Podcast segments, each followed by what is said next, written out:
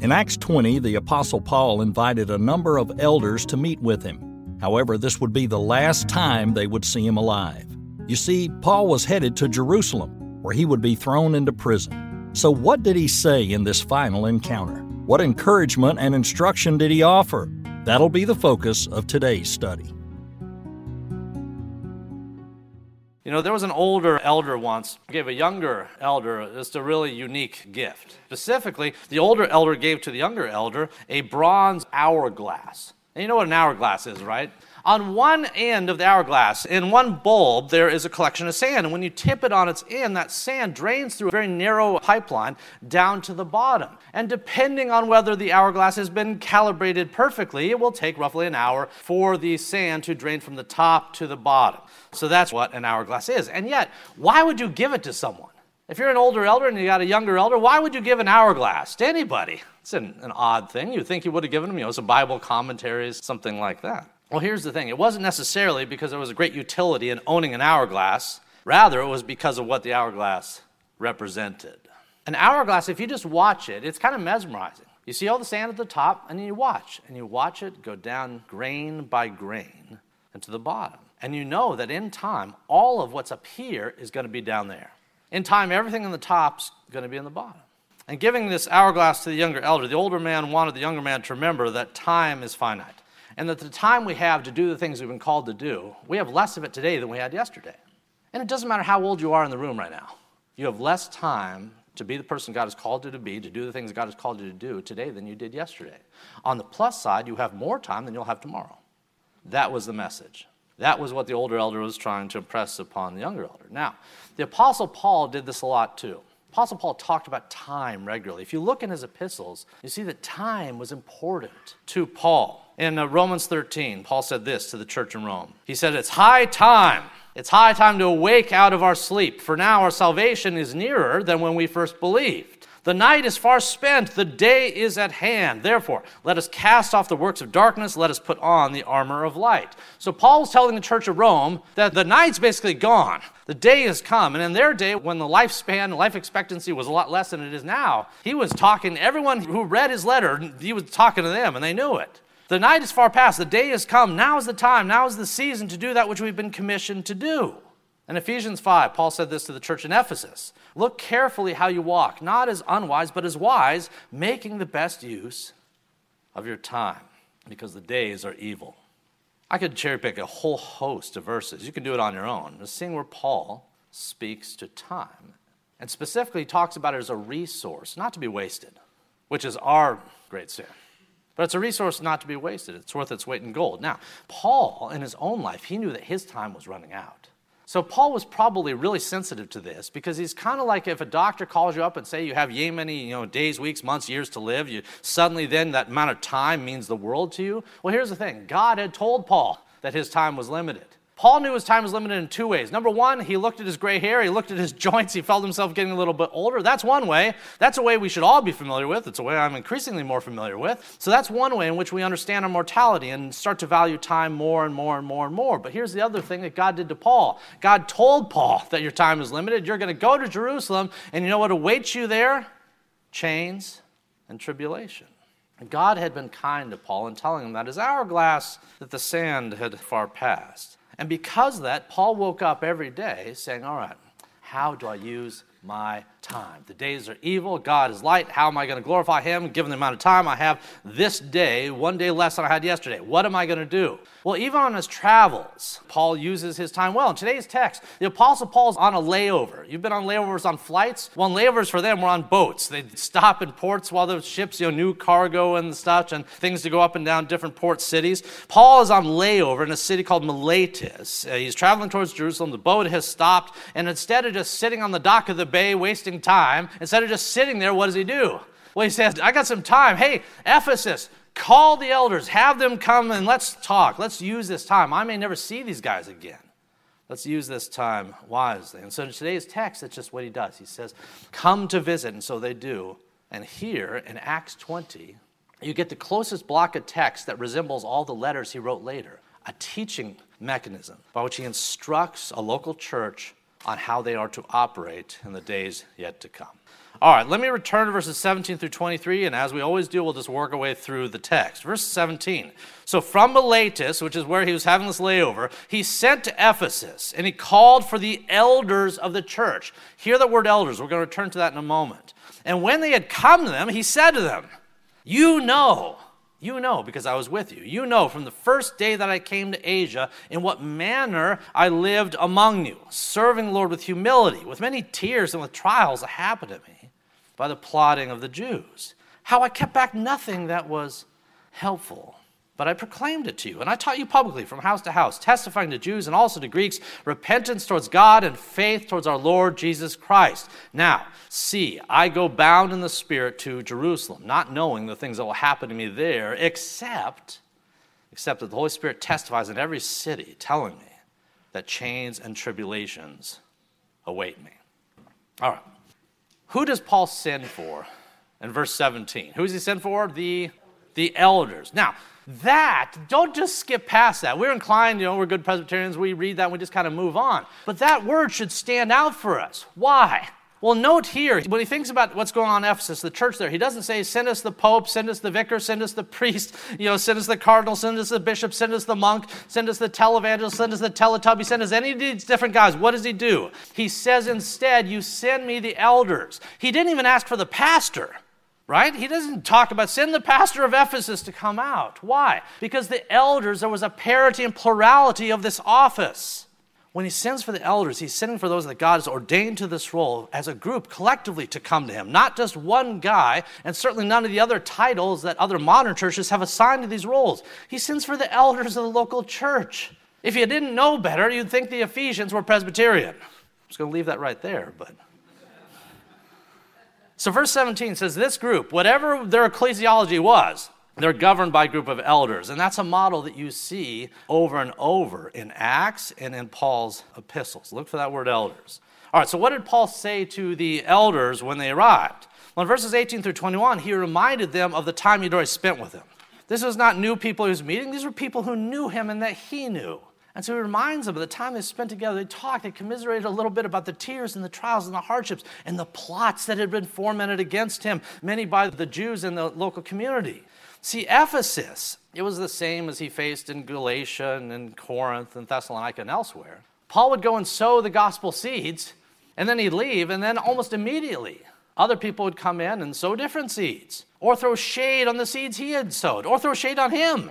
This was the narrative over and over and over. Those of you who studied the books of 1st and 2nd Corinthians in our Sunday school class during the fall, you saw this. He was constantly dealing with this sort of thing. Everywhere that he went, either the pagans in the community, like Ephesus, you know, their Diana worship and the like, either the pagans were out to get him, or the Jews who followed him from place to place, or the Judaizers, these groups came at him in different ways. He was constantly dealing with this. He dealt with persecution everywhere that he went. And the people in Ephesus had seen this. The Ephesian elders had seen Paul's persecution firsthand, and yet they saw that even as it was hard and difficult for him, that he kept preaching the word. With that said, the persecution was about to get a lot worse, a lot worse for Paul. Because Paul says, guys, fellas, you saw how it was in Ephesus. What do you think they're going to do in Jerusalem? If the Jews were plotting to get me in Ephesus, outside of Israel, what do you think they're going to do when I march right into the holy city, right into Jerusalem. What's going to happen? And Paul says, I know what's going to happen chains and tribulation. I know what's going to happen. Now, if you're one of these Ephesian elders, what's your advice to Paul? You're going to go to the place where they're going to do this and you know they're going to do it ahead of time? Paul, let's talk. Come back to Ephesus. Go to any number of the places where you have friends where that's not going to happen. So that had to be some of their encouragement. But here's the thing Paul had set his face like flint to go to the city, even knowing what awaited him there. Who does that remind you of? The answer is always Jesus. Jesus, Jesus, Jesus, Jesus. That's exactly what Jesus did. Jesus knew what awaited for him in Jerusalem. He knew the chains and the tribulations and the persecution. He even knew the death that would face him. Jesus knew, but he set his face like flint, and that's where he went. He went straight into the city. How could Paul do anything less? So Paul was not to be dissuaded because he knew the necessity and the urgency by which he must go. And he was making haste to get there, which is fascinating. If you knew you had to go someplace where someone was laying wait to kill you, how fast would you be to get there? Well, Paul was even skipping cities to try, to try to get to Jerusalem with some speed. All right, let's look at verses 24 to 28. But none of these things move me. In other words, I'm not afraid of this stuff. None of these things move me, nor do I count my life dear to myself, so that I may finish my race with joy. I'm not a masochist, Paul would say. I do not want pain, but none of these things move me, nor do I count my own life dear to myself, because I want to finish my race finish my race with joy in the ministry which I have received from the Lord Jesus to testify to the gospel of the grace of God. And indeed, verse 25, indeed, now I know that you all, among whom I've gone preaching the kingdom of God, you will see my face no more. Therefore, I testify to you this day that I'm innocent of the blood of all men, for I have not shunned to declare to you the counsel of God, the whole counsel of God. Therefore, take heed yourselves and to all the flock among whom the Holy Spirit has made you overseers to shepherd shepherd, the church of God which you purchased with his own blood. Let me ask you, just as Christians, do you exist to serve God? Do you exist to serve God or to serve yourself? Now, you don't have to answer, but you know, you know that you exist to glorify the one who made you. You know it. But what happens is, on any given day, week, year, decade, we take him and we make him a satellite in orbit of us. And our decisions bring ourselves glory, or they're geared towards our own views and wants and whims and the like. And God remains at times just over here to our periphery. But Paul says, that's not me. God's not there with me here. He's not a satellite in orbit of me. I center around him. And that's why I go. Ephesian elders.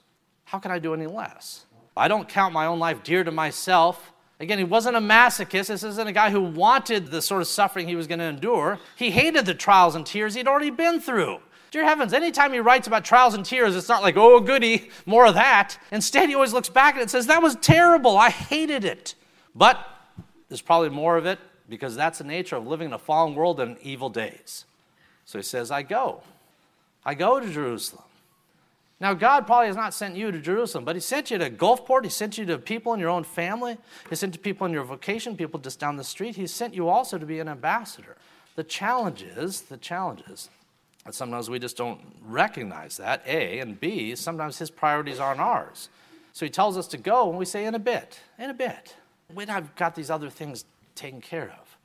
God says, go, and we say, ah, how about tomorrow work? Paul, that's not his approach. Now, the Ephesians knew his approach firsthand because he had spent three years in their midst ministering to them, and they had watched him sacrifice his welfare over and over again for their benefit. They also knew something else he said here. They also knew that just as he sacrificed his life for their sake and for the glory of their mutual maker, he also, when he had talked to them, when he taught them and preached and taught and all this sort of stuff, he had not withheld things that they needed. Rather, he preached to them the whole counsel of God. Now, that can't have been easy. Paul, if he was to preach and teach what God hath said, there was two groups that were waiting on every word, every word, ready to nail him. Now, one group was the pagans. The locals there were waiting for any offense against their local deities and like any offense to the cultural norms of Ephesus or Corinth or what have you. So there's always pagans waiting for him to mess up, but there was also the Jews in every context waiting for him to offend the law or Moses or any of the things that they rightly cherished. But remember, they denied the application of Christ and the gospel to those things. With that said, there was people, every word he said, every word out of his mouth, they were ready to nail him. And yet, despite looking out at folks who were staring daggers back at him in many cases, in many of the places he went, he says, I have not, I have not withheld one word that you needed. I've not withheld the whole counsel of God. And the elders had seen that. And the idea here is that they were to go do likewise. Paul would never see them again. He would never see the people that they ministered to again. He would never see the flock in Ephesus again, but they would. And so the idea was that just as Paul had preached the whole counsel of God, that they would go back to Ephesus and do the same thing, ready to stand in the evil hour. Well, here's the thing the evil hour, it was right around the corner. Let's look at the next verses, verses 29 through 31. Verse 29, and you can almost hear the scary music starting to play. Verse 29 For I know I know this, that after my departure, savage wolves will come in among you, not sparing the flock. Also, from among yourselves, from among yourselves, men will rise up, speaking perverse things to draw away disciples after themselves. Therefore, watch and remember that for three years I did not cease to warn everyone night and day with tears. All right. Let's say that when worship ends here, let's say you get in your car and you head back to the house, but let's say that while you've been gone this morning, someone has entered your house and led a pack of savage wolves on in, and they're running around, they're eating your Cheetos and ho hos and what have you. They're making a mess of everything, and they're ready, if you come in that door, to make a snack of you. Let's say that that reality. Now, if you knew that, if someone warned you and said, This is what's going to happen when you go back, would you enter your house with some trepidation? I assume so. If you knew for certainty that it was going to happen, would you be armed? Would you want the militia, the wildlife control, all the guns and ammo you could have to help deal with the savage wolves that were ready to devour you and your children? Well, yes, you'd want to be on your guard. Well, in verse 29, Paul is not talking about real wolves per se, but he's saying that the same sort of threat and danger danger, Will Robinson, the same threat and danger that you might face going home and facing real wolves in your own house was headed to the church. And not just some other church somewhere down the street, you know, those heretics way down there. He says, Your church in Ephesus. He says, I know what's going to happen after I depart. Savage wolves are going to come in, and they're just going to rip the flock apart. Now, real wolves, real wolves, what do they use? They use you know, claws and fangs and teeth. But that's not the nature of the attack that the Ephesians would have in their own congregation the nature of the attack would be somewhat different. The wolves that would be in Ephesus would not have fangs and teeth and the like. They would have they would have words. In the Garden of Eden, we've said this before, but in the Garden of Eden, you have Eve. The snake comes on in. What does the snake do? Does the snake sink fangs into her neck as part of the means to attack? Does it constrict around her neck to try to kill her? No. No. What does the snake do? He speaks and words come out. And I assure you of this you can do far more damage with one book than you can one gun. You can do far more damage with one sentence than one gun or one sword or what have you. We know that because in the Garden of Eden, what the devil asked Eve? Three words Hath God said?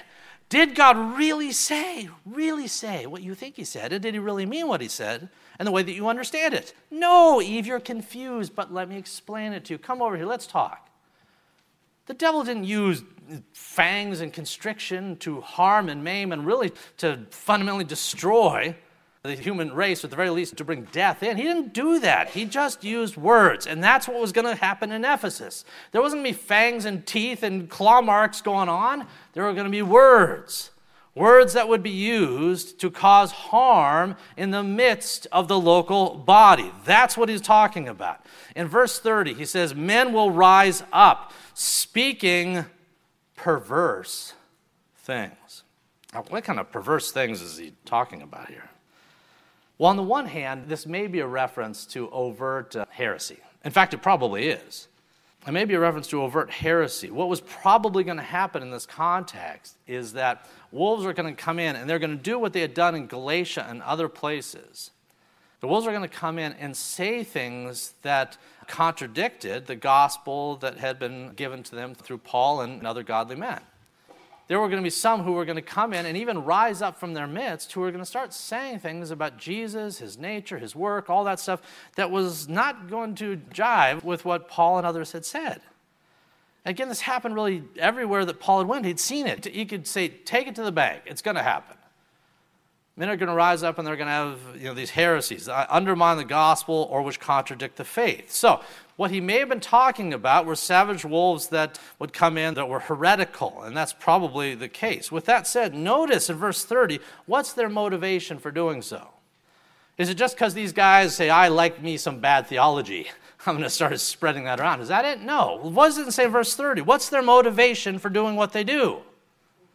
To draw away disciples after themselves. What does this suggest?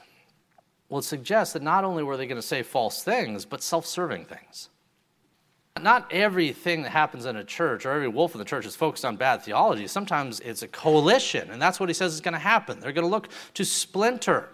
And Paul had seen that. You know, there was churches he went to where some people were following Apollos or Barnabas or Paul himself or what have you. He says, no, it's all about Jesus. Let's just follow Jesus. How about that, guys? That's really Paul's approach. But he had seen elsewhere that people just weren't following that plot line. In Corinth, again, we mentioned this in our Sunday school class this fall. Remember, Paul talked about a group of some guys who came up in Corinth, and he referred to them as what? The super, super apostles. He talked to them in Corinth about these super apostles, and it wasn't because they were very strong and burly or they were extra powerful apostles. It was individuals in Corinth who had taken it upon themselves to see themselves as greater than those who had been with Jesus, and certainly greater than Paul himself. He had seen this, and so he refers to these men as the super apostles. Well, here in Ephesus, he's talking about the same sort of thing. And it's not just Paul who talks about this. Read Peter, read Jude, read the words of Jesus. This was a repeated issue. All right, with that said, let's look at verses 32 through 35. So now, brethren, I commend you to God and to the word of his grace, which is able to build you up and give you an inheritance among those who are being sanctified. I've coveted no one's silver, nor gold, nor apparel. Yet you yourselves know that these hands have provided for my necessities and for those who are with me. I've shown you in every way by laboring like this that you must support the weak and remember the word of the Lord Jesus that he said, It's more blessed to give than to receive. All right, so in verses 32 through 35, Paul did something that's very reasonable for an apostle and a leader of God's people to do. He says, Look here. Paul says, It's not just things I said, but you saw how I came alongside you. He says, When others come into the church, come alongside them in the same, in the same way, giving of yourself. See, one of the main things, he warned them, of course, to be on the lookout for these heretics. So he warns them about that. But he transitions. That's not his even his primary focus here. His primary focus is to tell the guys, hey, remember, remember that if God has appointed and called you to church office, that it's a sacrificial office. This is valid for those gentlemen who are going to be ordained and installed today and, and next Sunday. It's an office of sacrifice. And Paul says, Look at me. It's been a sacrificial ministry, and you all have, have seen that. And he wants, he expects the Ephesian elders to give of themselves. Now, let me ask you a question in most church contexts, when we talk about giving of ourselves and we're talking about it's more blessed to give than to receive and all that sort of stuff, we tend to think of, I don't know, money, finances, physical things, and the like. We tend to think along those lines. With that said, do you know what the number one thing, the number one thing, our church elders, our deacons, our staff, our teachers, our leaders, our many volunteers, do you know the number one thing that they give? Do you know what it is? Time.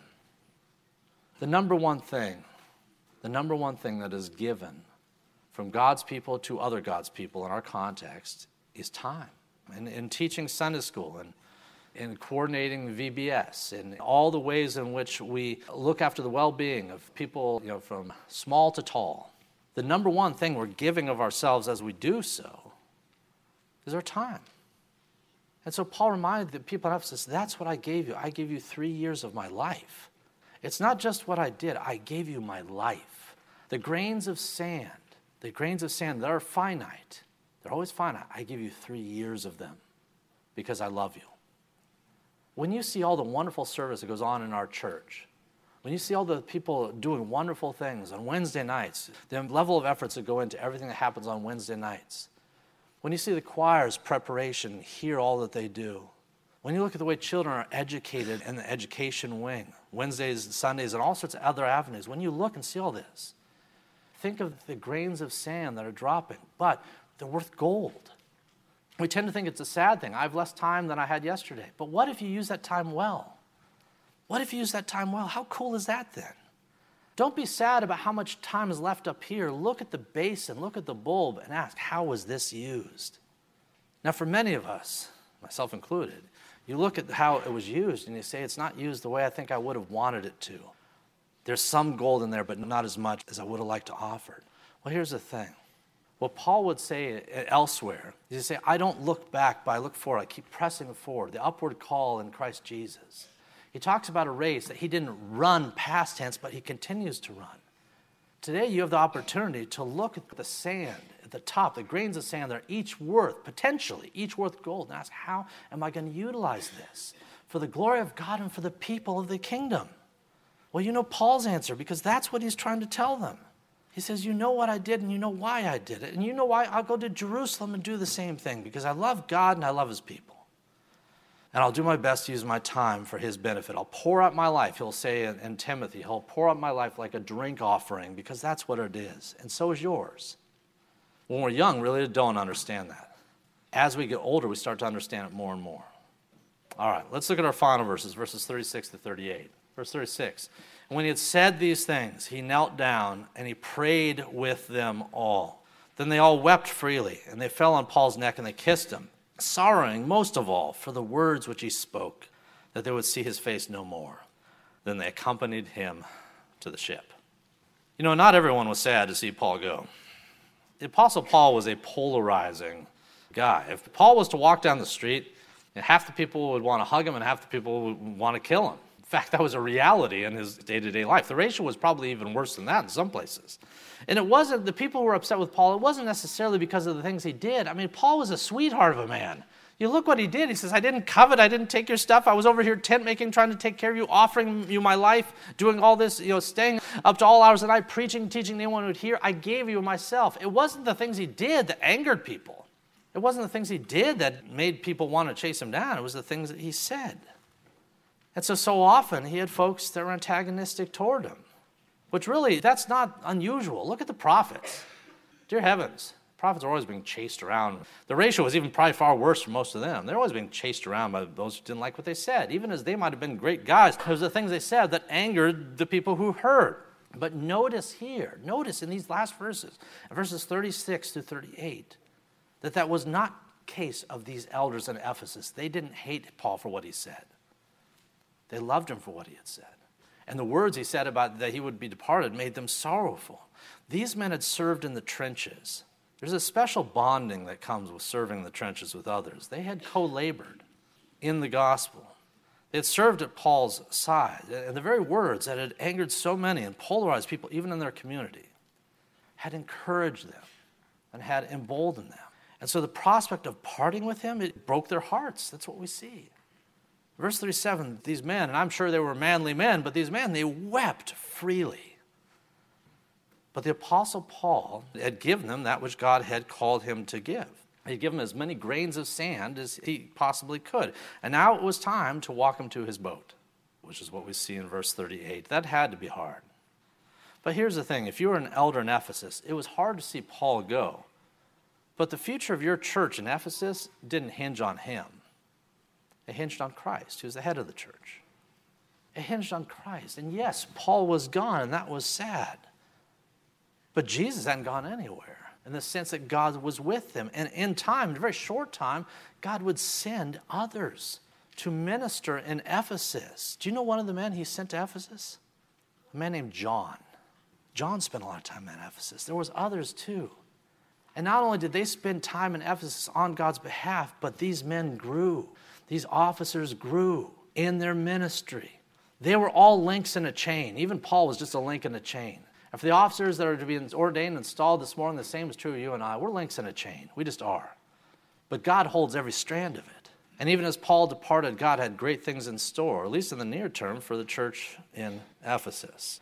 Now, I'll ask you a question as we look to close this morning. I'll ask you a question that I asked on Wednesday night of folks that were gathered for Dr. Iverson's ordination. This church, how old do you think it is? February, 125 years. We're talking about maybe some ways we can celebrate that, but 125 years. Dear heavens, the oldest person in our midst is still a babe in that span of time 125 years. How fascinating is it to think that at one time, 10 pastors ago, you know, hundreds of elders ago, at one time, God raised up a core group to plant a church, the first church of Presbyterian ecclesiology in Gulfport, which we know because it's called First Presbyterian, but He raised up these individuals at that time in order to accomplish this task. And at that time, 125 years ago, elders were appointed. Now, do you know what they've been doing for 125 years since? Every time when officers were ordained into ministry, others came and placed their hands on them.